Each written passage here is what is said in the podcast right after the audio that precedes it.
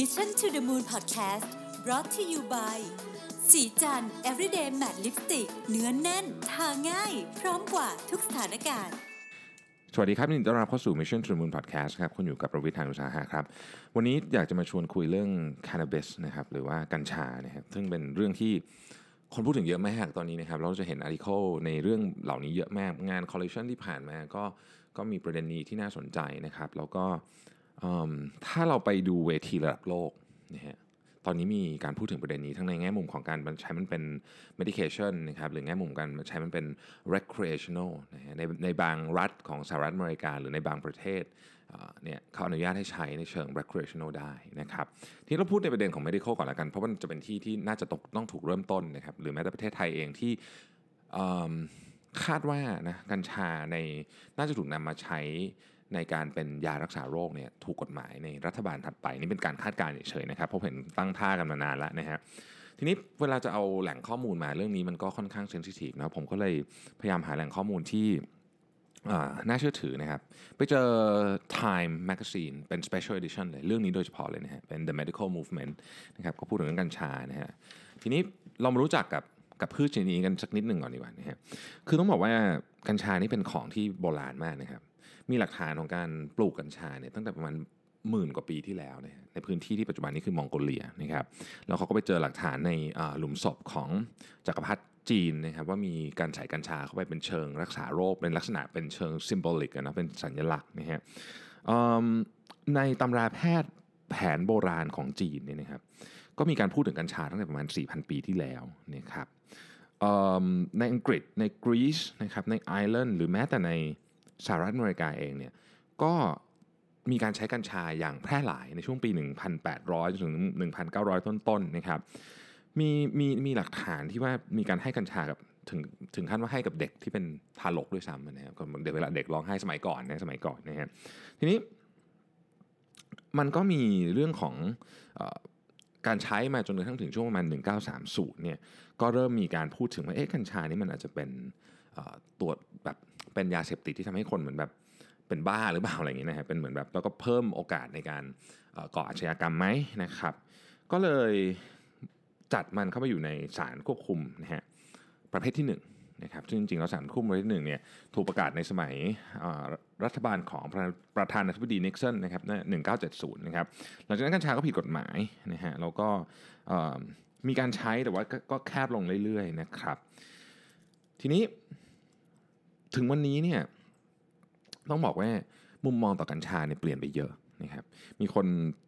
จำนวน 90% ในสหรัฐอเมริการู้สึกว่ากัญชาเนี่ยควรจะถูก legalize อย่างน้อยที่สุดสำหรับ medical purpose คือการใช้ในการรักษานะครับควรจะต้องถูก legalize นะฮะต้องบอกว่า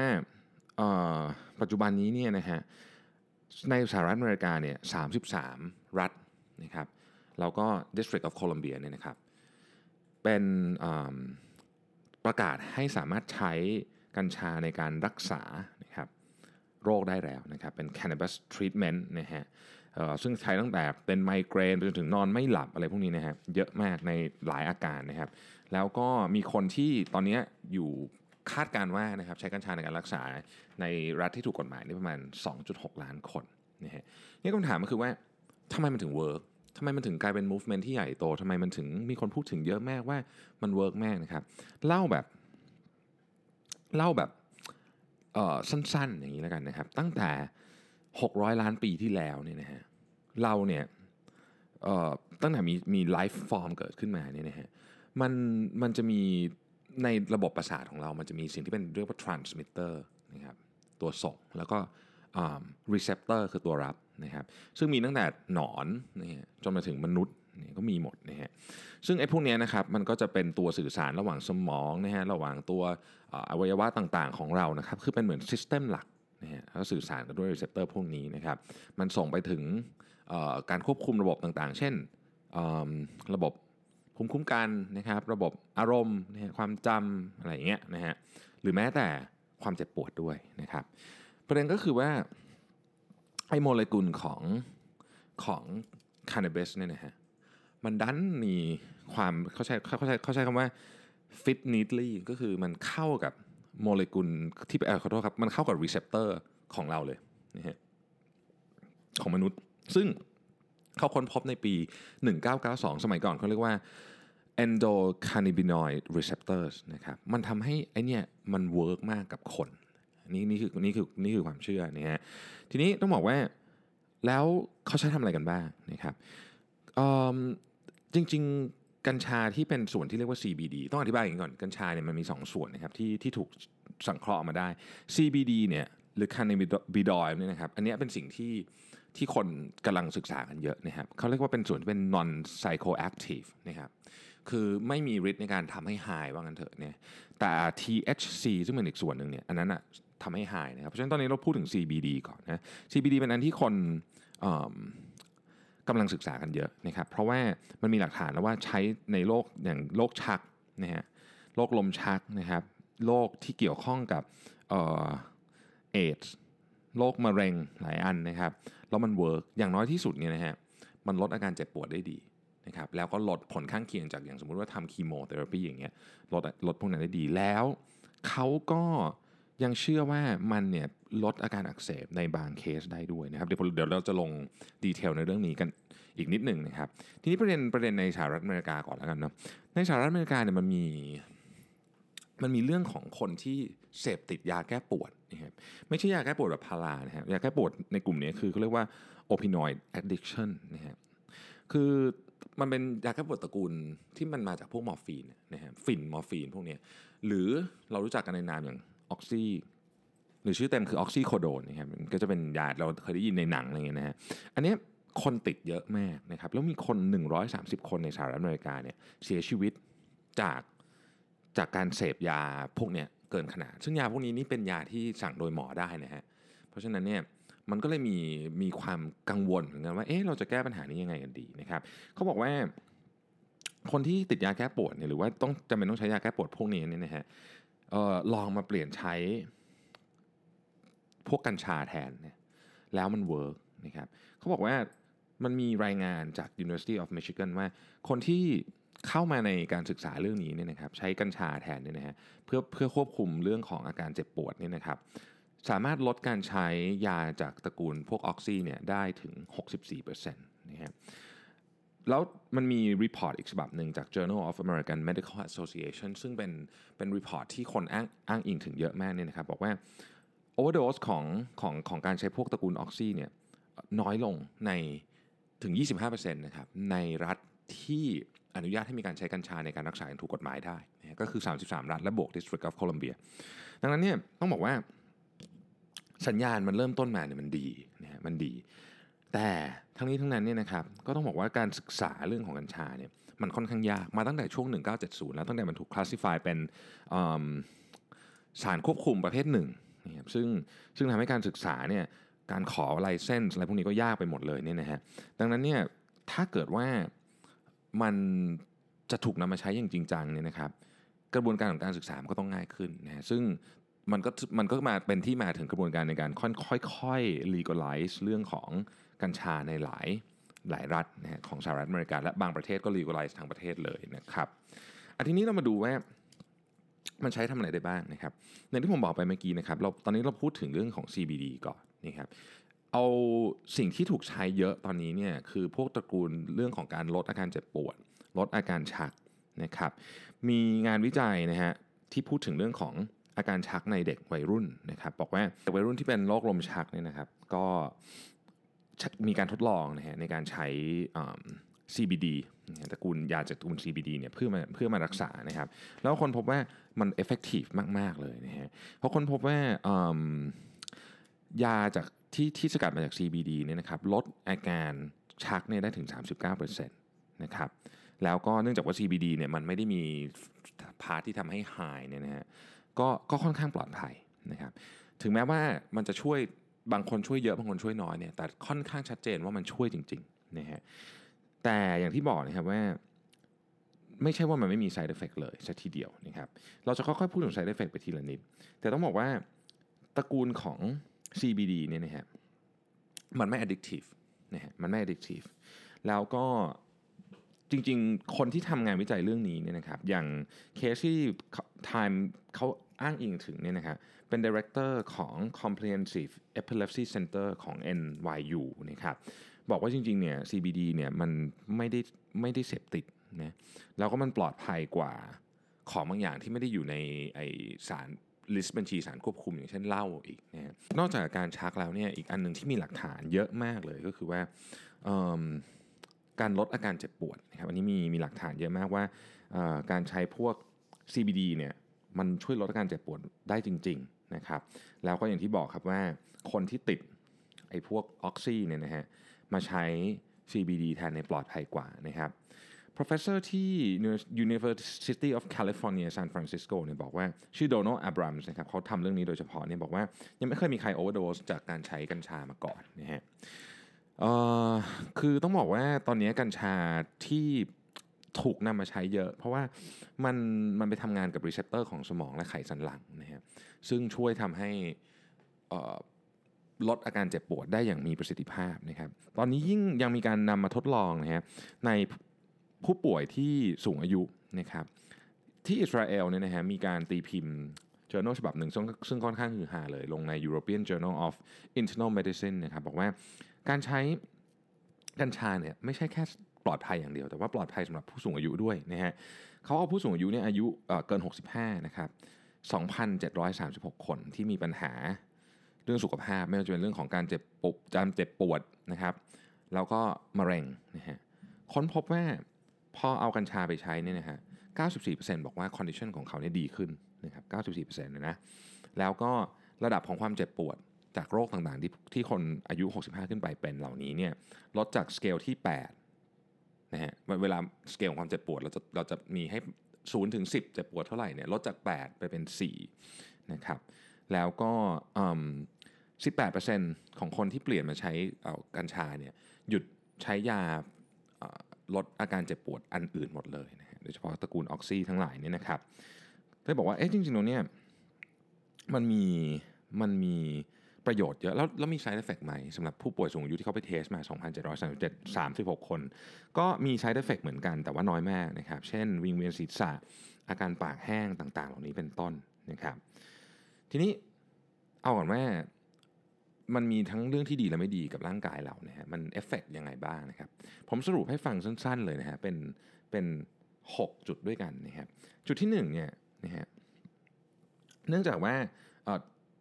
เป็นส่วนที่เราคอนเซิร์นมากที่สุดคือสมองนะสมองเนี่ยเนื่องจากมันมีรีเซปเตอร์อยู่นะครับเวลากัญชามันออกฤทธิ์เนี่ยนะฮะมันก็จะไปทำให้เราเรียกว่าคลายเครียดผ่อนคลายแล้วก็ทำให้เราหายปวดนะฮะถ้าเกิดว่าเป็นส่วน THC เราพูดถึง CBD นะปกติถ้าเกิดสมมติว่าสูบกัญชาเป็นปกติจากใบเลยเนี่ยมันก็คือทั้ง2อย่างถูกไหม CBD กับ THC มันมาด้วยกันหมดนะครับตัว THC เนี่ยก็จะไปทำให้มีเป็น feel good chemical เหมือนโดพามีนนะครับอันเนี้ยก็เป็นอาการหายนั่นเองนะครับส่วนอวัยวะที่2คือปอดนะฮะถ้าสมมติว่าใช้การสูบคือกัญชามันมีการคอนซูมได้หลายแบบถ้าสมมุติว่าใช้การสูบเนี่ยนะครับมันก็จะมีพวกสารอันตรายอย่างพวกทาพวกอะไรพวกนี้อยู่นะฮะก็